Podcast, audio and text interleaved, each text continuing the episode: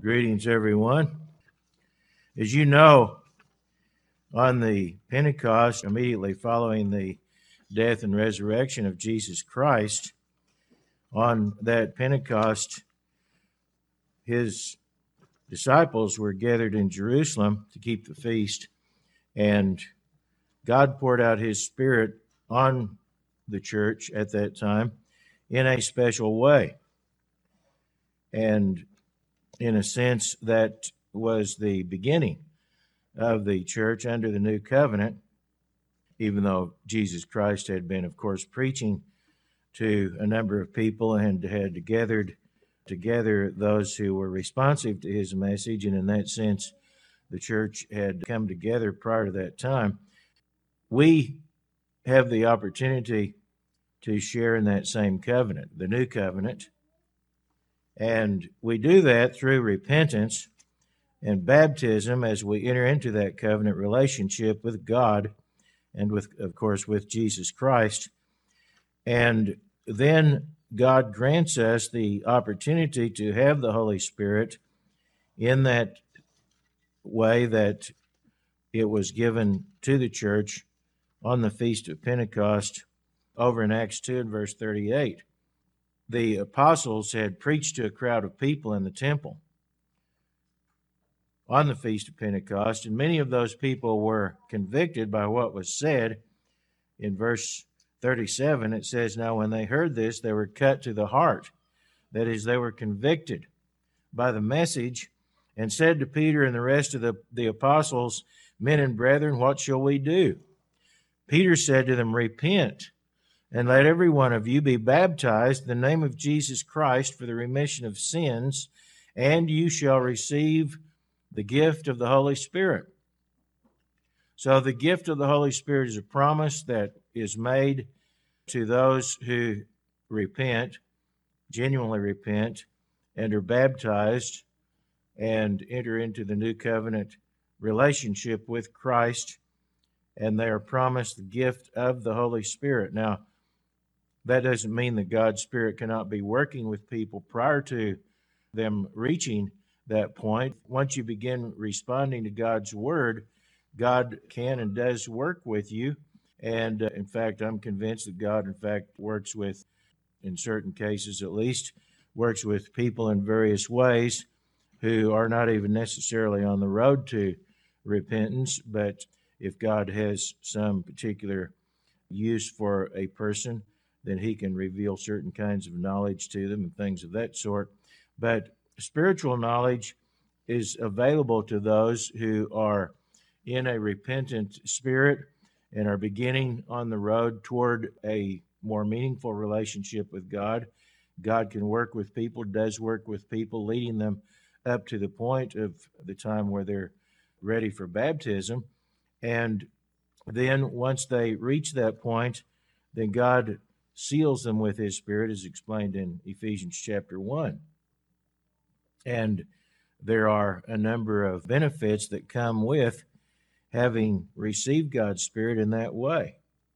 One of those benefits is, in fact, that, that you become one of God's children, so to speak, and you are assured of salvation as long as you continue in faith. In fact, I didn't actually have this scripture in my notes, but since we're discussing this point. Let's turn over to Ephesians chapter 1, and we will see how you are sealed, so to speak, with the Spirit of God.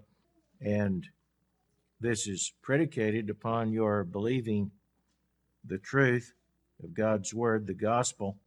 And Paul was writing here to the Ephesian church, and he said that in him, meaning in Christ, as you see in the previous verses, who he's re- referring to. In him and Christ, this is verse 13, Ephesians 1. In him you also trusted after you heard the word of truth.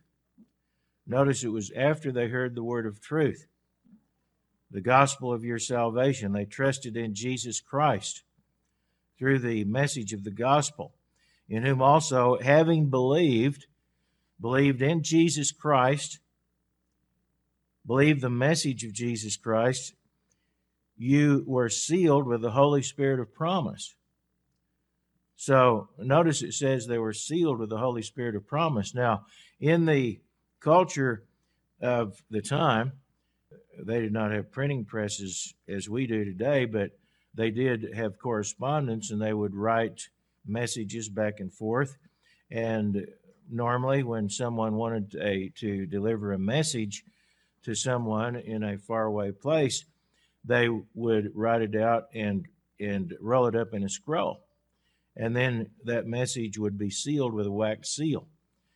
And the hot wax would be poured on the scroll, and then it would be stamped with the mark or the seal of the person who was writing the message. And people generally, especially important officials and so forth, had signet rings which contained the seal of that particular individual, or they might have various other types of seals. There was a roll seal as well, and so forth, that they would seal that document with. And the seal did several accomplish several things at once. First of all, it provided security because as long as the seal was not broken, then there was no tampering with the document and it was genuine. And uh, secondly, the seal identified the owner. And so the ownership of the document could be ascertained by the seal. In, the, in a similar way, when we are sealed by the Spirit of God, we are stamped, so to speak, as the property of God. Now, of course, God owns everything, but we are sealed in a special way with having God's Spirit. We become, as Christ explained in John chapter 8, before we begin to enter into a special relationship with God that leads to salvation, we are slaves of sin. But when we begin walking according to God's word, we and, and we repent and we enter into that covenant with Christ, then he frees us. And we are then sons of God and no longer slaves to sin, but we be, become sons of God. And Christ said, A slave does not stay forever in the house, but a son abides forever. And as long as we remain God's children, through that covenant relationship with Christ, then we are assured of salvation, as Paul goes on to explain. In verse 14, he says, Of the Holy Spirit, who, or better translated would be which, is the guarantee of our inheritance until the redemption of the, of the purchased possession to the praise of his glory having the Holy Spirit, having been sealed with the Holy Spirit, is a guarantee of salvation until the redemption of the purchased possession. And so, as long as you remain faithful to God, then you are assured of salvation. Now, you do have to be faithful. We are in a period of testing and trial, and we can turn our backs on God. We could reject God and turn away from God, and God's Spirit can be removed. But as long as we remain faithful to the covenant, then we are assured of salvation. And this is a subject that I really is not my purpose to go into in complete detail to today, but that is one of the primary benefits of having received the Holy Spirit. You might ask, what in fact, is the Holy Spirit. Now, many people are confused about what the Holy Spirit is because of deceptions that have been spread abroad for many centuries. And of course, some years after the church was established in the New Testament era, eventually various ideas became popular about God's nature, and eventually the Trinity doctrine emerged. It was actually took several centuries for it to, to develop fully, and it was not uh, necessarily entirely new. The, many pagan religions had various ideas about a triune God, and there were many trinities, for example, in the Egyptian religion and other various pagan religions. And that was really where the idea of the Trinity originated. But the idea of the of God as a Trinity emerged where the Holy Spirit was conceived of as a person within the Godhead. But that concept is not found in Scripture. What we do find in Scripture is that the Holy Spirit is an aspect of God's nature. The Holy Spirit is a part of what God is.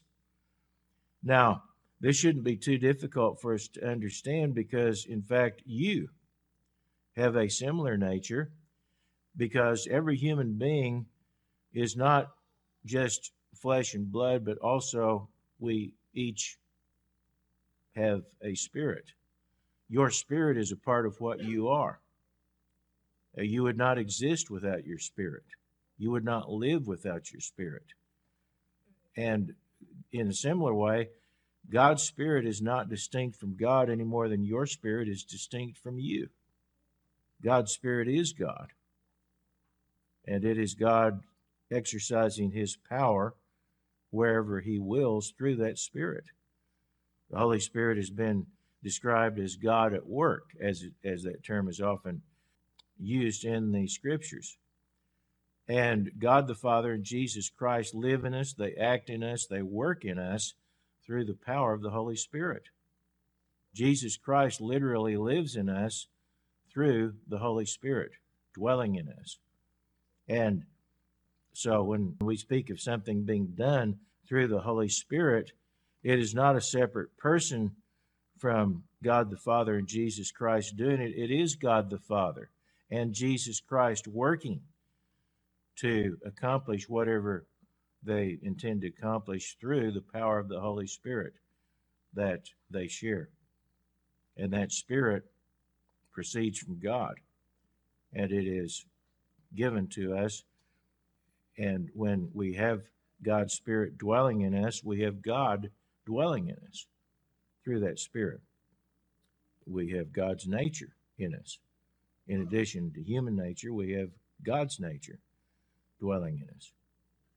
And there's there are a number of benefits that are conferred on us through that Spirit of God dwelling in us. And I want to go through in this sermon just five of those benefits, and, and there are many more that we could uh, discuss, but I don't really, you know, I don't want to take the time to discuss everything. We don't have that much time in this service because your time is limited to a couple of hours. But there are some specific things I want to point your attention to in terms of benefits that we derive from having God's Spirit dwelling in us. The first thing I want to mention is comfort. Jesus promised his disciples that he would send them a gift once he departed from the earth over in John 14. John 14, verse 15, Jesus said, If you love me, keep my commandments, and I will pray the Father, and he will give you another helper that he may abide with you forever. I believe in the King James Version, this word that's translated helper. I'm reading from the New King James. I believe it's translated comforter. And uh, it's talking about the Holy Spirit. As he goes on to say in verse 17, even the Spirit of truth, whom or which, and by the way, when the translators put whom in here in reference to spirit, that is really an interpretation. It's not a real, it's not a, a valid translation because in the Greek, the word spirit, pneuma, is neuter. And generally, in translating a neuter word, you would use a neuter pronoun, which in this case would be which, not whom, but which. So that would be a more accurate translation. I believe in the King James it is translated which. The Spirit of truth, which the world cannot receive because it neither sees him nor knows him, but you know him, for the, uh, the he dwells with you and will be in you. So notice the Holy Spirit was already, in a sense, with them, but Jesus said, It will be in you. I will not leave you orphans, I will come to you. Now, the word translated helper here, or comforter as it is, I believe, in the King James Version, is parakletos. That's the Greek word. And the word literally means one who is called alongside, one who is called alongside. And it is used in various contexts of an advocate, a helper, an intercessor, or a comforter, or all of those things. It has multiple implications and meanings, and in a way is a somewhat different, a difficult word to translate into English because of all of its uh, related meanings. But comforter is one word that sort of conveys the essence of what this word means. And uh, cognate words, similar words, words uh, of the same root, are used in the New Testament several places in the sense of comfort or consolation.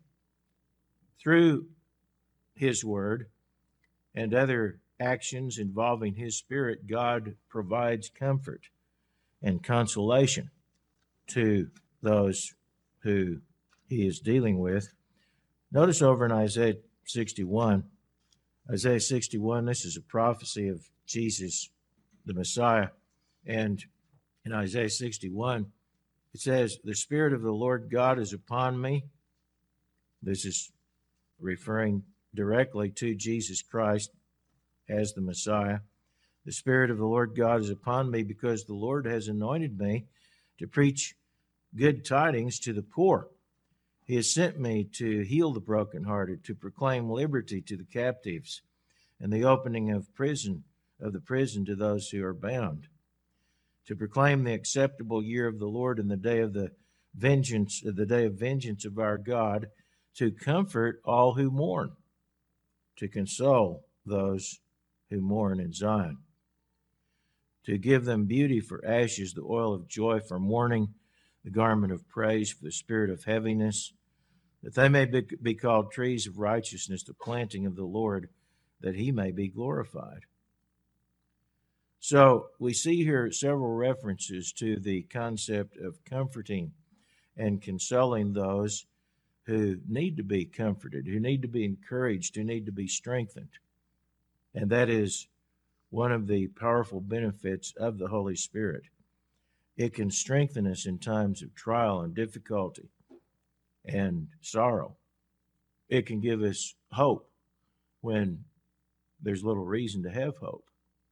And these are important benefits for those of us who have various situations come up in life, as we all do.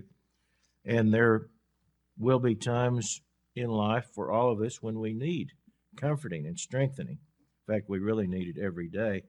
Certainly, we need the strength that comes with with the advocacy, you might say, of the Holy Spirit. In Acts chapter 9, verse 31, Acts chapter 9 and verse 31, this is talking about a particular situation in the church where, as was often occurring during the era of the New Testament church, the church had been under pressure and persecution. And uh, in verse 31, we break into the story here of how Paul, in particular, had begun to preach the gospel. And in verse 31, it says, Then the churches throughout all Judea, Galilee, and Samaria had peace and were edified. Now they had had peace, which came after a period of severe persecution. And it went on to say, and walking in the fear of the Lord and in the comfort of the Holy Spirit, they were multiplied. They had been under pressure, they had been under persecution. Many had been driven out of their homes, they had lost their property, some had been killed. But then they had a period of peace, of relief from that particular circumstance for a period of time, and they were comforted by the Holy Spirit, it says. Certainly, in that particular situation, they needed comforting. They needed assurance. They needed the uh, consolation that comes with God's Spirit. In Second Corinthians chapter 1, as you know, Paul was often persecuted during his ministry and suffered greatly. various times because he was preaching a message which people did not really appreciate or want to hear quite often. But in Second Corinthians chapter 1 verse 2, Paul says, "Grace to you and peace from God the Father and our Lord Jesus Christ. Blessed be the, the God and Father of our Lord Jesus Christ, the Father of mercies and God of all comfort, who comforts us in all our tribulation." Now, we in this era, this age, have not been subjected to the kind of suffering that many people down through history in the church have been subjected to. It happened many times to Paul, where he was imprisoned, where he was threatened, where he was beaten, where they tried to kill him and thought they did kill him. So he says, God, though, is one who comforts us in all our tribulations, that we may be able to comfort those who are in any trouble with the comfort with which we ourselves are comforted by God. For as the sufferings of Christ abound in us, so our consolation also abounds through Christ. So, to the extent that God requires us to suffer, He also provides comfort and consolation through the Spirit of God. Those who mourn after a godly fashion are promised comfort. Notice what Christ said in the Sermon on the Mount. And maybe you haven't really thought about this much, but I think it is important to understand this promise. In Matthew 5 verse 4, Jesus said, Blessed are those who mourn, for they shall be comforted. Blessed are those who mourn, especially those who mourn because of their commitment and faith toward God. They shall be comforted.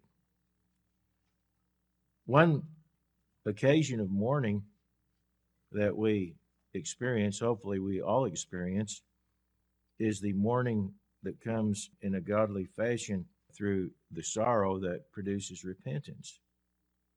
When we see that we have failed, we have transgressed God's laws, and we become mournful, we become sorry that we have behaved in a manner that's displeasing to God. And we should have that kind of mourning when we do sin, the kind of mourning that produces righteousness through repentance. And the sorrow that produces repentance and righteousness will also, at least it should, and if we are genuinely repenting in faith, it will bring comfort eventually. This happened in the Corinthian church, is, is recorded, as you know, in the Corinthian church, there were a number of different problems and one of the problems that Paul addressed in 1 Corinthians was a flagrant sin that was being committed involving adultery and incest. And he commanded the church to cast out that person who was sinning, to disfellowship the person until the person repented. Well, the person did repent. And in Second Corinthians, Paul instructed the church to receive the one who had sinned once again into their fellowship. But it wasn't only that individual who needed to repent, it was the entire church because of, of their tolerating that kind of situation, as well as various other things that Paul had written to them about in First Corinthians. In Second Corinthians chapter 7, Paul addresses their repentance, and he says in, uh, in verse 10 of chapter 7 of Second Corinthians For godly sorrow produces repentance to salvation, not to be regretted, but the sorrow of the world produces death. You know, we, we can be sorry for situations we find ourselves in in various ways. And some of those ways, in fact, the most common type of sorrow that people experience when their bad behavior produces catastrophe is they're sorry that they're caught in their situation, but they're not necessarily sorry in terms of wanting to change their behavior or their attitudes. That is not a godly sorrow.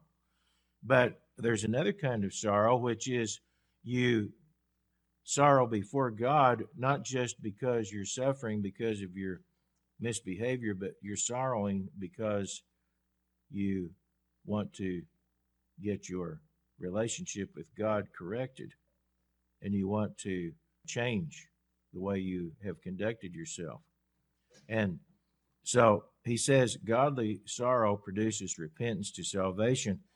For observe this very thing in verse 11 that you sorrowed after, after a godly manner, what diligence it produced in you, what clearing of yourselves, what indignation, what fear, what vehement desire, what zeal, what vindication, and all those things you proved yourself to be clear in this matter. Therefore, although I wrote to you, I did not do it for the sake of him who had done the wrong, but for the sake of him who suffered wrong, but our care for you in the sight of God might appear to you. Therefore, we have been comforted in your comfort, and we rejoiced exceedingly more for Titus because his spirit has been refreshed by you all. Paul had sent Titus to to deal with uh, the situation, but after the repentance, they had received comfort and they had been encouraged and strengthened through their repentance. And that is one of the benefits of repentance is the comfort that follows and the assurance that comes with the knowledge of truth and God's Spirit. Over in Isaiah chapter 51 verse 11, Isaiah 51 verse 11, this is talking about after the tribulation, after the day of the Lord, when millions of people, billions of people will have died in the plagues and the curses that will have been poured out on the earth, the war that will have consumed the earth during the period of the tribulation and the day of the Lord. And there will have been millions of people, Israelites especially, who will have been in captivity. Those who survive will have been kept in captivity for three and a half years, and they will be in a sorry state. They will have been humbled. They will have suffered every kind of abuse imaginable, and they will need comforting. In verse 11 here it says, The ransomed of the Lord shall return. It's talking about those who have been redeemed from captivity. And come to Zion with singing, with everlasting joy on their heads, and they shall obtain joy and gladness and sorrow and sighing shall flee away. I, even I, am he who comforts you. Who are you that you should be afraid of a man who will die, and of the Son of a man who will be made like grass? God will have punished those people, our people, our nations, but then he will, once they have been corrected, he will be prepared to comfort them because God is a loving and a merciful God. Through God's Word, we are comforted as we study God's Word, as we read it, as we drink in of its promises and the encouragement that comes through studying the Scriptures, we can find comfort in our lives. We live in an evil world, a world where many people are living lives that are hopeless and meaningless. But knowing the truth brings comfort. It can encourage us to look to the future with a positive outlook, even in spite of the evils that we know are coming. In Psalm 119, verse 49, Psalm 119, verse 49 says, Remember the word to your servant upon which you have caused me to hope. This is my comfort in my affliction for your word gives me life. The proud have me in great derision. Yet I do not turn aside from your law. I remembered your judgments of old, O Lord, and have comforted myself. Sometimes, if you find yourself despairing over things that are happening in your own life or your family life or in the world, and you see the wheels flying off everything, so to speak, you see disaster on the horizon, Turn to God's Word and receive comfort from the promises of God's Word that assure us that despite all the evils of this age, there is hope for a better future, one that we can share in. In verse 76, it says, Let I pray your merciful kindness be for my comfort. We need to see God as merciful and gracious and just. We need to appreciate God's mercy toward us and be encouraged and comforted by that. Let, I pray, your merciful kindness be for my comfort according to your word to your servant. Let your tender mercies come to me that I may live, for your law is my delight. In 1 Thessalonians 4, 1 Thessalonians 4 and verse 13, Paul says, I do not want you to be ignorant, brethren, concerning those who have fallen asleep, lest you sorrow as others who have no hope. Now, when a loved one dies, certainly that's a time for mourning and sorrow. And it's natural that we should sorrow in such a time. But we should not sorrow as those who have no hope. For if we believe that Jesus died and rose again, even so God will bring with him those who sleep in Jesus or those who have died. For this we say to you by the word of the Lord that we who are alive and remain until the coming of the Lord will by no means precede those who are asleep. Sleep being here put here for death. For the Lord himself shall descend from heaven with a shout, with the voice of an archangel, with the trumpet of God, and the dead in Christ will rise first. Then we who are alive and remain shall be caught up together with them in the clouds to meet the Lord in the air. And thus we shall always be with the Lord. Therefore, comfort one another with these words.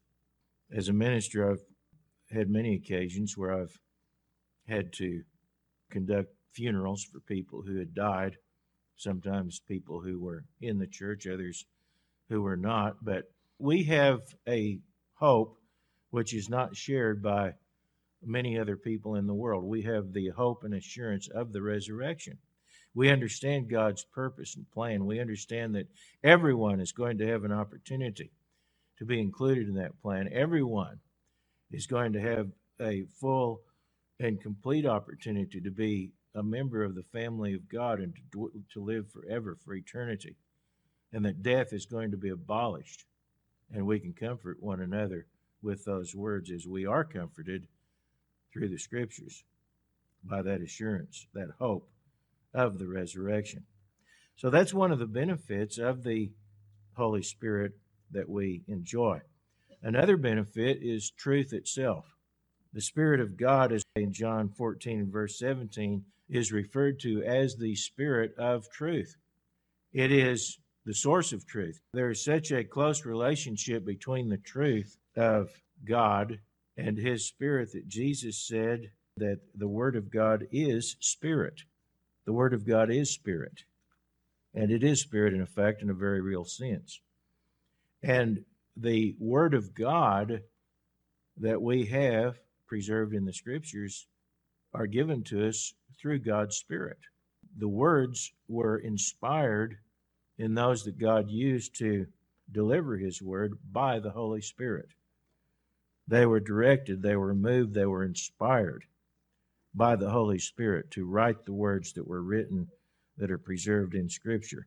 In John 16 and verse 13, John 16, verse 13, Jesus said to his closest disciples, He said, However, when He, the Spirit of truth, is come, He will guide you into all truth, for He will not speak on His own authority, but whatever He hears, He will speak and he will tell you things to come. What he's saying is that, that the Holy Spirit will convey the message of God. In verse 14, says, He will glorify me, for he will take of what is mine and declare it to you. And all things that Father has are mine, therefore I said that he will take of mine and declare it to you. The Spirit of God is what inspired the apostles to do the work that they had been commissioned to do and to record the message that they have recorded in the scriptures and others that were used in addition to the original apostles. Over in uh, 2 Timothy, Paul is writing about the scriptures to Timothy, and he said to Timothy in 2 Timothy chapter 3 and verse 16, he said, All scripture is given by inspiration of God the scriptures are inspired by God and they're inspired through the Spirit of God and is profitable for doctrine, for reproof, for correction, for instruction in righteousness, that the man of God may be complete, thoroughly equipped for every good work.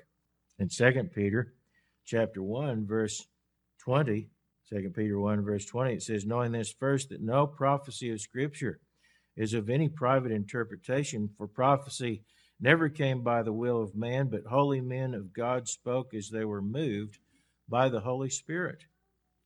So the Word of God that we have is a gift that comes through the Holy Spirit.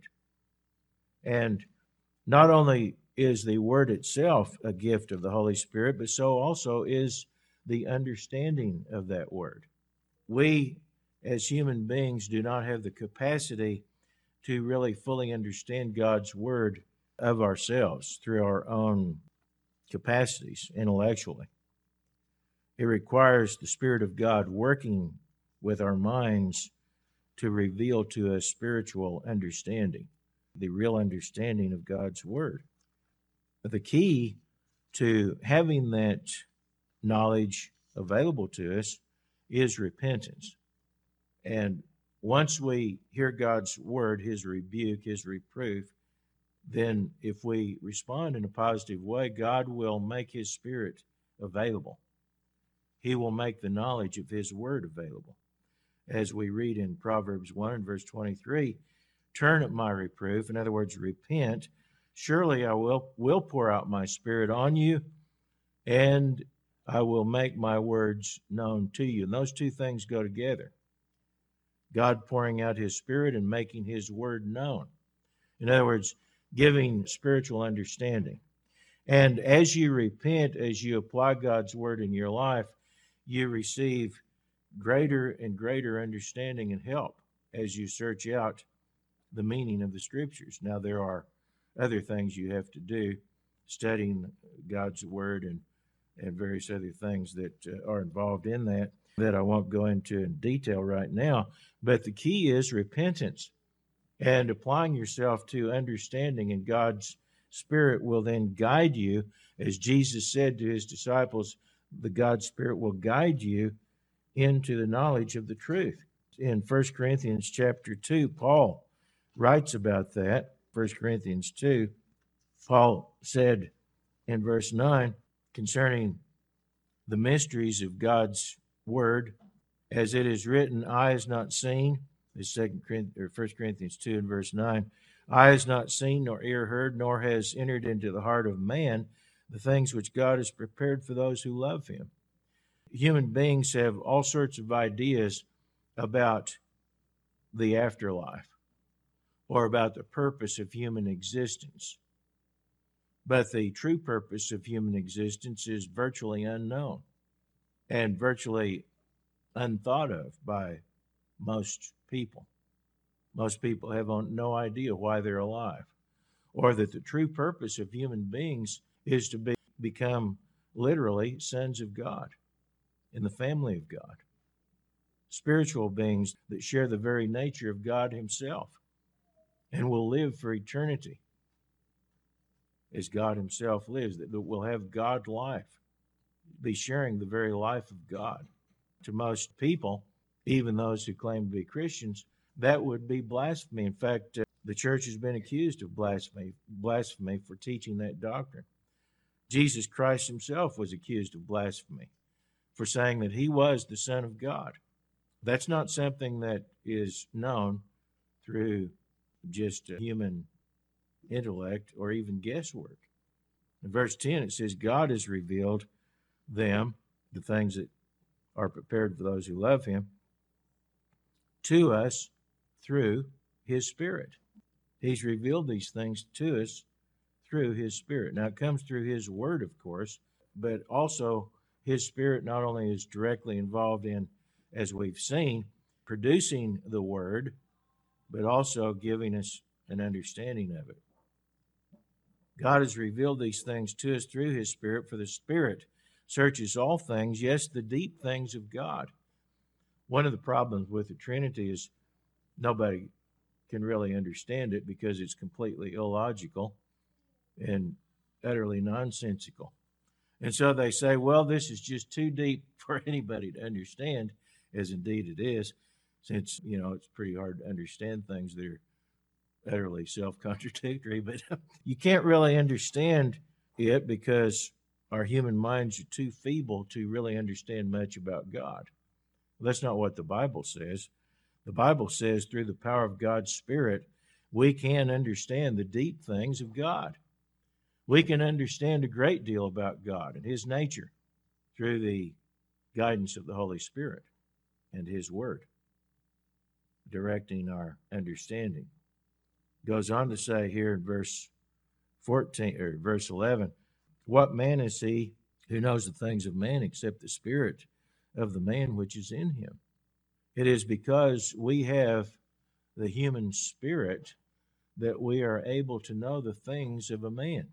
Now, as you know, Mr. Armstrong commented on this at length at certain times about the kind of research that had been done on various uh, creatures and found that in respect to physical comparisons alone, there's not a great deal of difference between the human brain and the brains of, let's say, uh, higher primates and, and even some other creatures. But there's a vast difference in human intellect as opposed to any other creature on the earth. What accounts for that? Well, none of the other creatures have the same spirit. They don't have the spirit that God gave to human beings. And it tells us that what gives us the capacity to know the things of a man is the spirit which was given to us as a part of our nature. But he goes on to say in verse 11, even so, no one knows the things of God except the Spirit of God. Now we have received not the Spirit of the world, but the Spirit which is from God, that we might know the things that have been freely given to us by God. Notice what he's saying. We've received God's Spirit so that we can know the things that have been given to us by God. That's where that knowledge comes from that capacity to understand God's Word as we repent and walk in faith toward God. These things we also speak not in words which man's wisdom teaches, but that which the Holy Spirit teaches comparing spiritual things with spiritual. But the natural man does not receive the things of the Spirit of God, for they are foolishness to him, nor can he know them because they are spiritually discerned. The things that we know, that we understand of God's purpose and plan, are utter nonsense to most people. That understanding is given to us through the Holy Spirit. In 2 Corinthians 3, in verse 16. 2 Corinthians 3 and verse 16. Paul is talking about how most of the Israelites under the Old Covenant didn't really understand the message of God's Word. In fact, he says in verse 15, he says, Even to this day, when Moses is read, that is, the writings of Moses, the Old Testament, a veil lies on their heart, a veil of spiritual blindness and that spiritual blindness exists because of their refusal to repent. And he goes on to comment about that. He says in verse 16, Nevertheless, when one turns to the Lord, that is, when one turns to God in repentance, then the veil is taken away. When one turns to the Lord. Now, this is an important principle or key to understanding that we need to be clear about is that you're not going to understand the truth until you begin to repent and to, and to listen to God and to take God's word seriously. But we, if you turn to the Lord, then God will take that veil away. And it says, Now the Lord is the Spirit, and where the Spirit of the Lord is, there is liberty. The Lord is the Spirit, and where the Spirit of the Lord is, there is liberty. There is freedom, as Jesus said. If you walk in my word, then I will make you free. And if I make you free, you will be free indeed, he said. And God is that spirit that gives us spiritual understanding. Another benefit of having God's spirit is love. Now, in 1 John 4 and verse 8, we're told that God is love. God is love. Love is so so much a part of God's nature. It is such a all-encompassing characteristic of God that John was inspired to write that God is love. His nature, in a, in a sense, can be epitomized by the concept of love. The Greek word for that kind of love, the kind of love that expresses God's nature, is agape. And that word is used in the, in the as it's used in the New Testament, is the divine love that proceeds from God and that is characteristic of his nature. Now, we tend to associate love with emotion. And when people use this word love, often they're talking about feelings and emotion. But the love that characterizes God's nature is not just emotion. Now, there may be emotion associated with it, but that kind of love itself is not just emotion. It is much deeper than that. The love, in fact, the love that proceeds from God often goes against our natural emotions. It runs contrary to human nature and contrary to our emotions. What kind of emotions do you have if someone cuts you off in traffic? Do you have feelings of kindness toward that person just naturally, normally? what if someone threatens you or steals from you or or does something harmful to you? What kinds of emotions does it produce? Over in Matthew 5, in verse 43, notice what Jesus said. Matthew 5 and verse 43 he said, You have heard that it was said, You shall love your neighbor and hate your enemy. And by the way, this isn't something that is in the scriptures, this is just something that they've been told. Verse 44 I say to you, love your enemies, bless those who curse you, do good to those who hate you, and pray for those who spitefully use you and persecute you. Now, is this normally what one would do just based on human emotion? Do you just naturally love your enemies? Do you just naturally bless those who curse you? Is it normal and natural emotion to do good to those who hate you, to pray for those who abuse you or persecute you? No, I don't. I don't think it is. At least, if that's your emotions, you have emotions completely different from mine, because that's not how I would normally human really humanly react, and I don't believe you would either. But nevertheless, this is what Jesus Christ said we're to do. This is what it means to love as God loves because it goes on to say that you may be sons of your Father in heaven, for he makes his sun rise on the evil and on the good, and sends rain on the just and the unjust. For if you love those who love you, what reward have you? Do not even the tax collectors do the same? And if you greet your brethren only, what do you do more than others? Do not even the tax collectors do so? Therefore, you shall be perfect just as your Father in heaven is perfect. That kind of love comes from God. It's not a part of our human makeup. God loves even the worst of sinners. He sent Jesus Christ to die for mankind in a state of rebellion against him.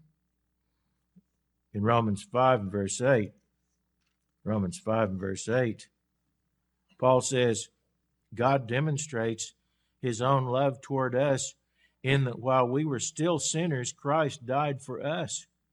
Jesus Christ didn't die for us because we were righteous. He died for us because we were sinners. If we were righteous, he wouldn't have needed to die for us. But God demonstrated his love for us in that he died for us while we were enemies, sinners rebels. We're told that God loves all mankind. Jesus Christ died to provide an opportunity for salvation for every human being. In John 3 and verse 16, it says, God so loved the world that he gave his only begotten Son, that whoever believes in him should not perish, but have everlasting life. Why did he do it? Because he loved the world.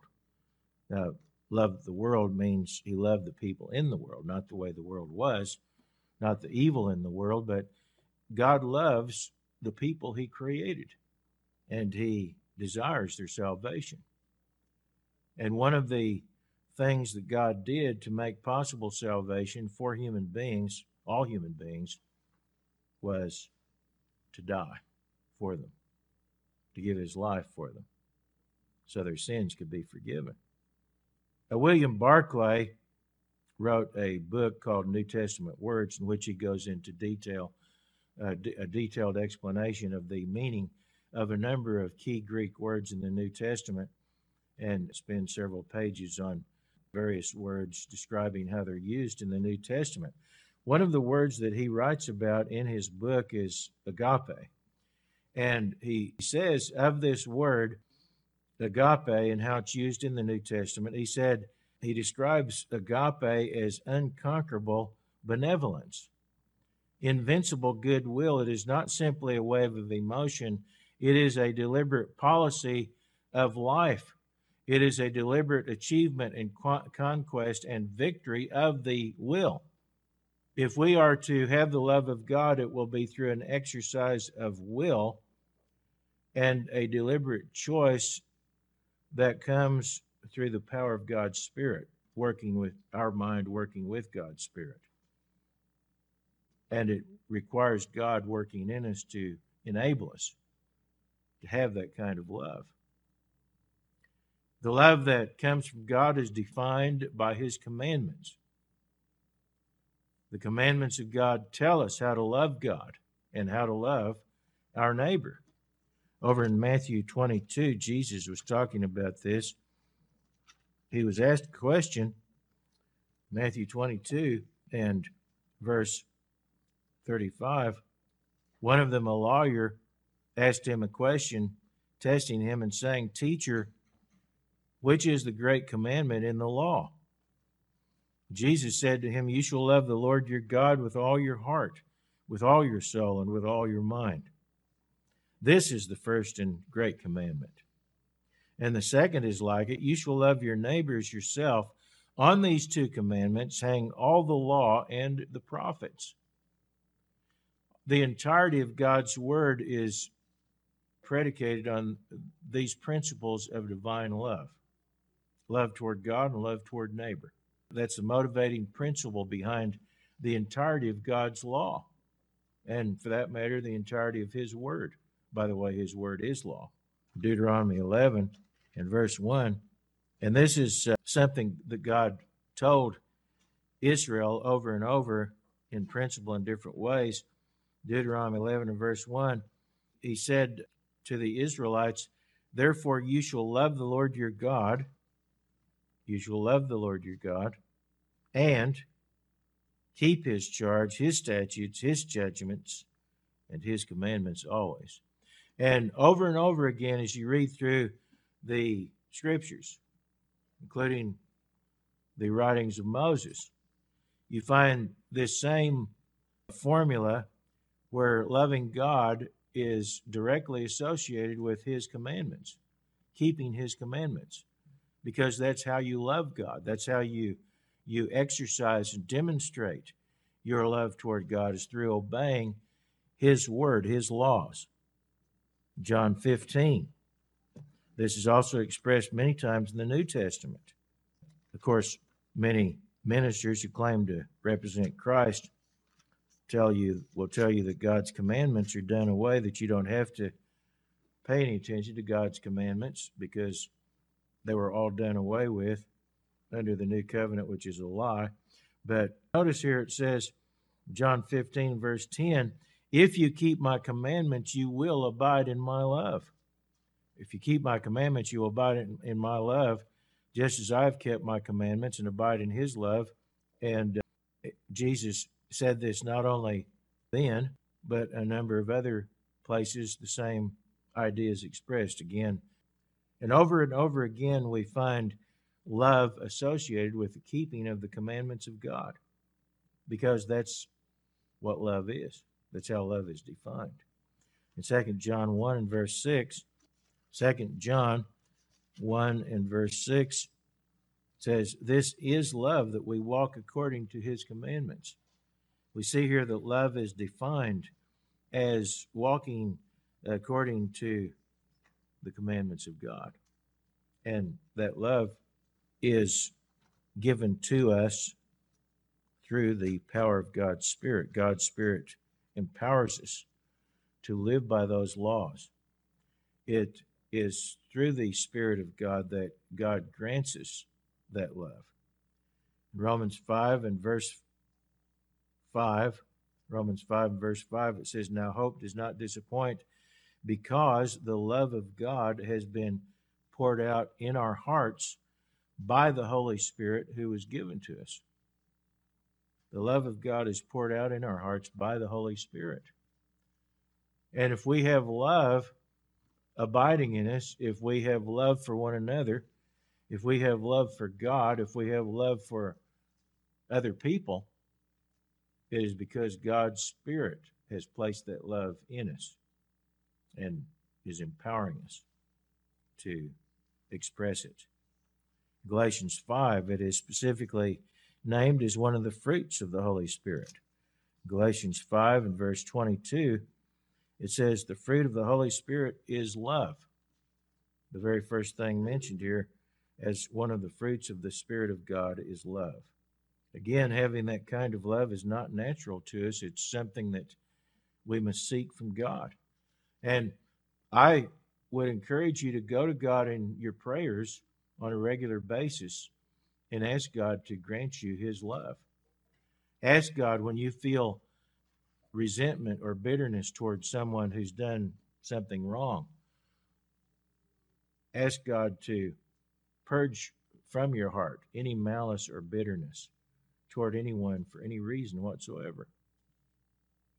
Because that's not godly to have hatred and bitterness. I don't care what uh, injustice may have been done to you. We all suffer injustices at various times, but we can't allow those things to cause us to become bitter and hateful toward others. Ask God to, to help you get over those feelings of bitterness if you have them, uh, and anger and hate if you experience those things, and replace it with His divine love through the power of His Spirit dwelling in you. Another benefit of having God's Spirit is power. God's Spirit is, among other things, it is power. It is the power of God. And it is God's power working in you if you will allow it to. Notice what Jesus said to his disciples shortly before his ascension into heaven in Acts 1 and verse 6. In Acts 1 and verse 6, this was after Jesus' death and resurrection. And it says, Therefore, when they had come together, they asked him, saying, Lord, will you at this time restore the kingdom to Israel? And he said to them, It is not for you to know the times or the seasons which the Father has put in his own authority, but you shall receive power when the Holy Spirit has come upon you, and you shall be witnesses to me in Jerusalem and in Judea and Samaria and to the ends uh, to, to the end of the earth. Now, Jesus Christ had given to his apostles and to his church a commission to take the gospel to the world. But how are they to do that? They were to do it through the power of the Holy Spirit. It was the power of the Holy Spirit motivating, inspiring, and guiding them that uh, enabled them to fulfill the commission that they had been given. It's the same power that God makes available to us to accomplish the work that we have today, which is essentially the same work taking the gospel to the world, and as Jesus said, making disciples of all nations and teaching them to obey God. That's our mission. That's our calling as God's people, as God's church. And if we're going to accomplish that, and to the extent that we will accomplish it, our part in it it will be through the power of God's Spirit. In Acts 4 and verse 29, Acts 4 and verse 29, the apostles began to do what Jesus had told them to do, and they were immediately subject to persecution. And here in verse 29 of chapter 4 of Acts, it says, uh, Now, Lord, look on their threats, those who were opposing their work, and grant to your servants that with all boldness they may speak your word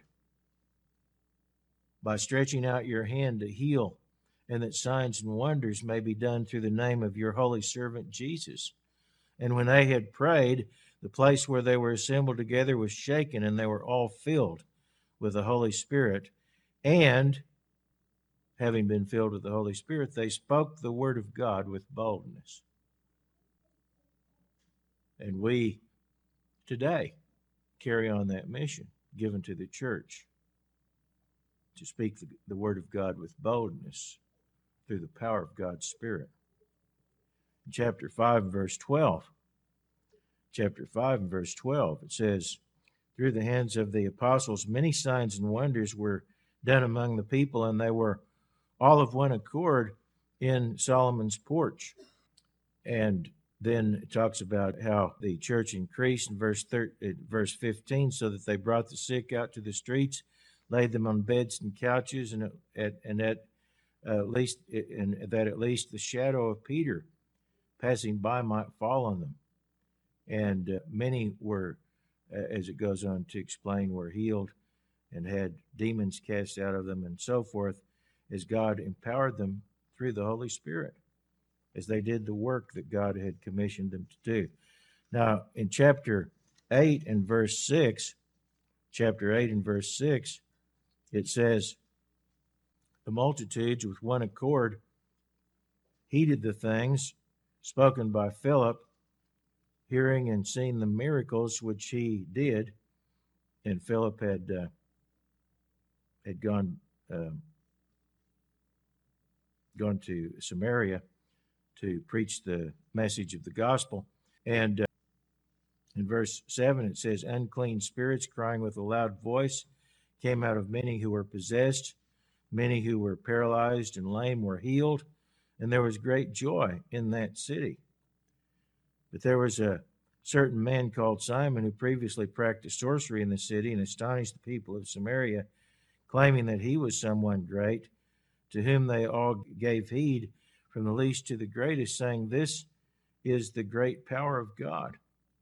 Now, this Simon had worked false miracles to, to mislead and deceive people, but he saw that greater miracles were being performed by Philip. And then the apostles came down, as it says in verse 15, to lay hands on the people who believed the, uh, that they might receive the Holy Spirit. And uh, it says in verse 18 when Simon saw that through the laying on of the apostles' hands the Holy Spirit was given, he offered them money, saying, Give me this power also, that anyone on whom I lay hands may receive the Holy Spirit.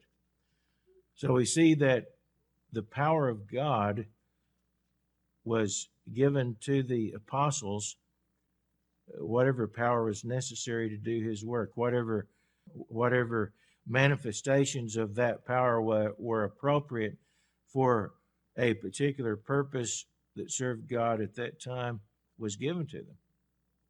And in a similar way, God will give us whatever power is necessary to accomplish the work that He wants us to do. Now, we're not necessarily all going to go around laying hands on people and healing people.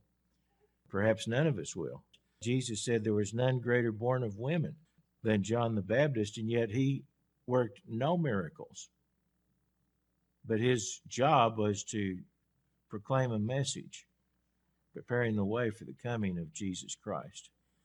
Miracles are not the only way that God's power is manifested, it's one way, but not the only way.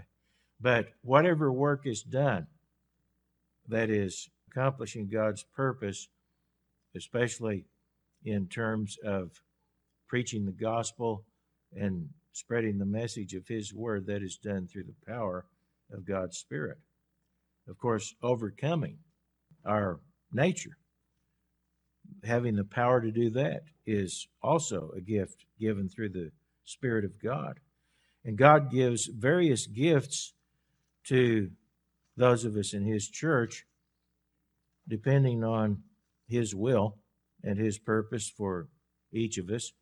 This is discussed over in 1 Corinthians chapter 12, verse 5. 1 Corinthians 12, verse 5, Paul says there are differences of ministries, but the same Lord. There are diversities of gifts, but the same Spirit in verse 4. Differences of ministries, but the same Lord, and there are diversities of activities, but it is the same God who works all in all. But the manifestation of the Spirit is given to each one for the profit of all. In other words, we don't all have the same job to do. We don't all have the same mission individually. I mean, collectively, we got the same mission that we share, but but individually, we each have different functions that we fulfill in the church. But nevertheless, it's the same Spirit that works in all of us to accomplish what God wants accomplished. The manifestation of the Spirit is given to each one for the profit of all. For to one is given the word of wisdom through the Spirit, to another the word of knowledge through the, through the same Spirit, to another faith by the same Spirit, to another gifts of hearing by the same Spirit, uh, healing rather, by the same Spirit, to another the working of miracles, to another prophecy, to another discerning of spirits, to another different kinds of tongues, to another the interpretation of tongues. But one and the same Spirit works all these things, distributing to each one individually as He or God wills. So we shouldn't look down on someone else if we have a particular gift because that person doesn't have the same gift. He has he or she has another gift, whatever it might be and Paul doesn't mention every single gift that people are given by the spirit these are examples of different gifts that people might have but but all are important and all serve their purpose in fulfilling God's purpose and plan. As it says in verse 12, for as the body is one and has many members, but all the members of that body being many are one, so also is Christ. God works through various people with diversities of gifts, but all from the same Spirit and serving the same overall purpose. In 2 Timothy 1, 2 Timothy 1 and verse 6, Paul said, Therefore I remind you to stir up the gift of God which is in you through the laying on of my hands. He's talking here about the Spirit of God, which came evidently at the time of baptism. For God has not given us a spirit of fear, but of power and of love and a sound mind. Notice the Spirit of God is a spirit, among other things, of power as well as of love and a sound mind. And Paul told Timothy that we were to stir up that spirit, to stir up that gift. One of the uh, things that God's Spirit is likened to in the scriptures is a fire. And uh, if a fire is left to itself, it will eventually burn out.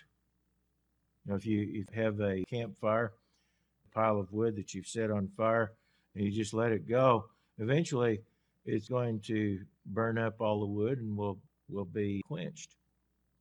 To keep that fire going, you've you've got to stir it up and you've got to add fuel to it. And uh, in the same way, God's Spirit in us is something that has to be fed, it has to be nurtured, and has to be stirred up. And we do that through prayer and Bible study and fasting and through our uh, communion with God which stirs up that spirit and keeps that blaze, so to speak, alive. And as we do that, we will be able to accomplish God's purpose because His power will be working in us through that Spirit. Over in Galatians 5, verse 22, I read part of this earlier, but going on with it, he says, The fruit of the Spirit is love joy, peace, long suffering, kindness, goodness, faithfulness, gentleness, self control. Against such there is no law. And those who are Christ have crucified the flesh with its passions and desires. If we live in the Spirit, let us also walk in the Spirit. We are to be walking in the Spirit of God and manifesting these gifts of God's Spirit as we are empowered to do with God's help. Over in Romans 8, Paul also writes about how God's Spirit makes a difference in our lives.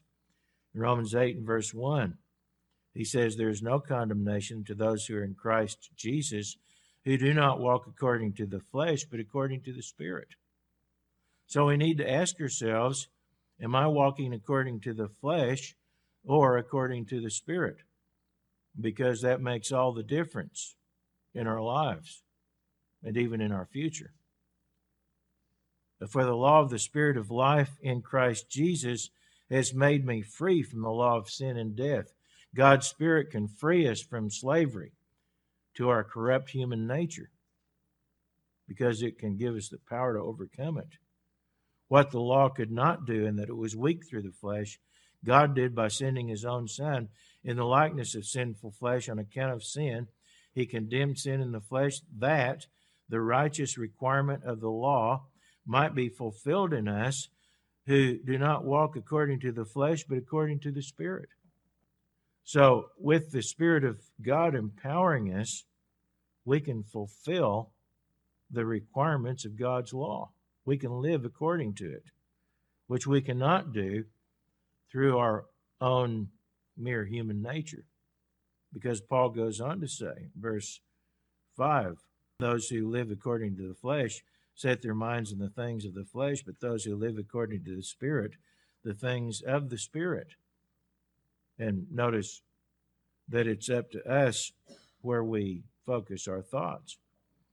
For to be carnally minded is death, but to be spiritually minded is life and peace, because the carnal mind, that is the normal, natural, human, fleshly mind, is enmity against God. It is not subject to the law of God, nor indeed can be. So those who are in the flesh cannot please God.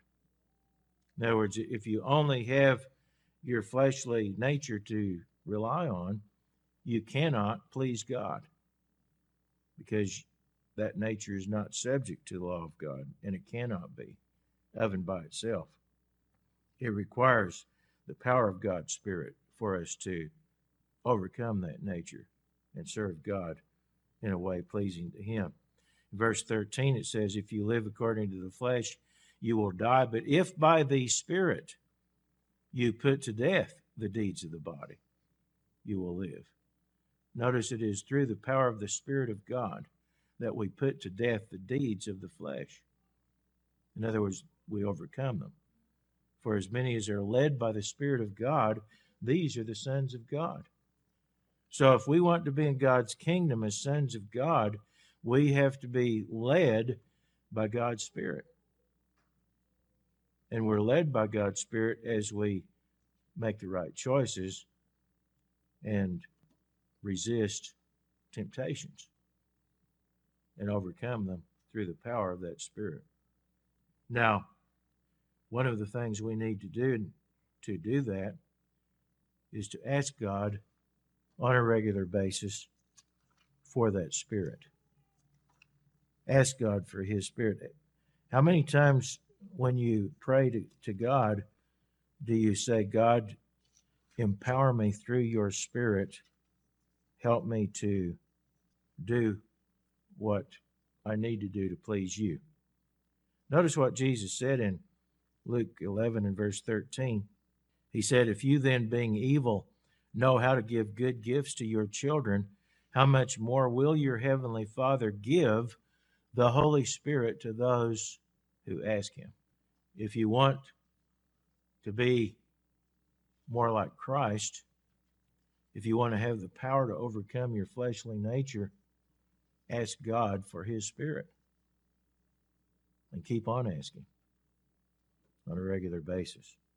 God will give it to you, and you will be able to benefit from His Spirit. The final thing that I want to cover is a benefit of God's Spirit really ties in with what we've been discussing, and that is self control. One of the fruits of the Spirit mentioned there in Galatians 5, verse 22, is self control. And we read in 2 Timothy 1 and verse 7 that God's Spirit is the spirit of a sound mind. That same Greek expression could also be translated self control or discipline. God's Spirit is a, and of course that goes together. I mean, the, the concept is the same. A, a sound mind, a person who has a sound mind, is one who's exercising self control or and self discipline. And so we are obligated as Christians to exercise self control. In other words, not be enslaved to our fleshly passions, but to control those things and to control our conduct and our behavior through directing our thoughts in the proper channels. In 2 Peter chapter 1, Peter mentions this also. In 2 Peter 1 and verse 6, Peter said that we are to add to knowledge self control among other things that he's mentioning here in this context. We live in a world which is woefully act, uh, lacking in self control. We live in a world where millions are enslaved to addictions of various kinds drug addictions, smoking addictions, drinking, and other addictions that they lack any control over. We live in a world where people are addicted to bad habits, to uncontrolled emotions and various lusts. And much of the misery that exists in the world can be attributed to simply a lack of self control. Many broken marriages, diseases, violence, being victimized by religious deception or other deceptions, all in some way to do with a lack of self control. And so, if we are wise, we will learn to exercise restraint. We will learn to exercise moderation. We will learn to uh, control our emotions, not be carried away with passions or uncontrolled emotions or euphoria, or be ruled by fleshly appetites drawn by our lusts that will lead us into difficulties and trials and catastrophes. In Proverbs 25 and verse 28, Proverbs 25 and, and verse 28, it says, Whoever has no rule over his own spirit is like a city broken down without walls. Now, a city without walls is defenseless. And so also is one who does not exercise restraint or moderation or temperance or self control. So we cannot allow ourselves to be ruled by our emotions or by our lusts or appetites. We need to be ruled by God's word, by his laws, as we exercise self control in our lives through the help of the Holy Spirit. So these are five gifts of or five benefits, I should say, that come with having the Holy Spirit. As I mentioned, it's not intended to be exclusive. These are just five of, of a, a number of other benefits we receive from having God's Spirit. But we need to be very thankful that God has made His Spirit available to us. And we need to be striving to allow that Spirit to work in us so that we can and will be led by God's Spirit so that we can have happier and more fulfilling lives and so that we can inherit God's kingdom when Jesus Christ comes in all his glory.